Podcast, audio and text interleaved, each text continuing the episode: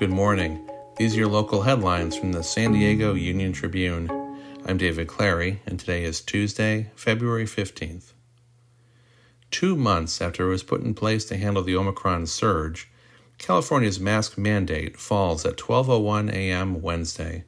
However, face coverings will still be required in many settings, including schools, hospitals, and public transit. California is keeping the school mask mandate until at least February 28th. An eight month deployment came to a roaring conclusion Monday for the thousands of sailors on board the Carl Vinson as the Blue Angels flew over the carrier. The homecoming marked the end of a milestone deployment for the Navy, as it was the first with what's called fifth generation aircraft.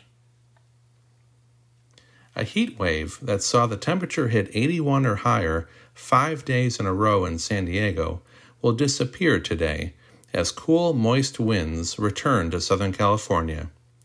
The National Weather Service says that San Diego, which was 25 degrees above average on Saturday, could be 6 degrees below normal today, reaching only 60 at the airport.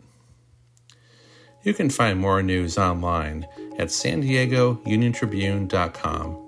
And for more of the biggest stories of the day, listen to our podcast, The San Diego News Fix. Thanks for listening.